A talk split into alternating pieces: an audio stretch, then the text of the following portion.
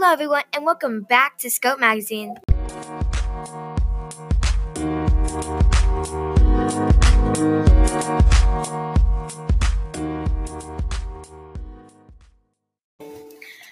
we are interviewing Charles Dickens.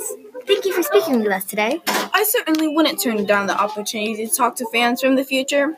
You've got plenty of fans right here in eighteen sixty-five. They say I'm the most famous writer in England, and perhaps the world. Indeed. Why did you become a writer? The answer goes back to my youth.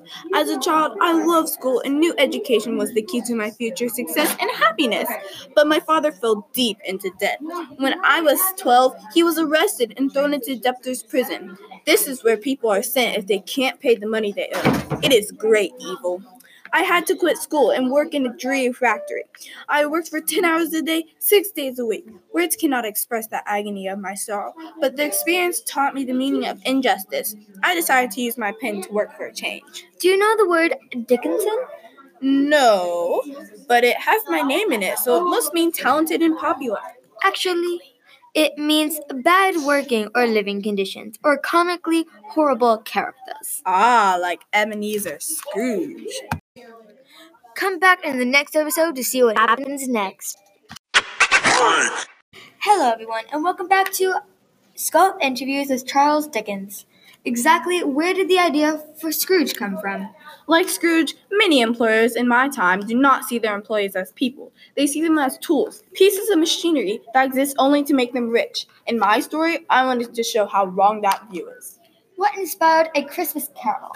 I was disturbed by the overwhelming poverty in England and how people had nowhere to go and no one to turn for, to for help. I gave a speech called Calling for Reform, but I wanted to write something more galvanizing.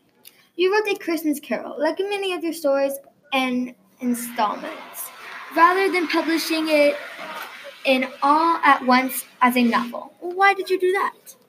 Only the rich can afford to buy novels. In installments, my stories are cheaper, so everyone can read them. Plus, people get excited for the next installment to find out what ha- what will happen.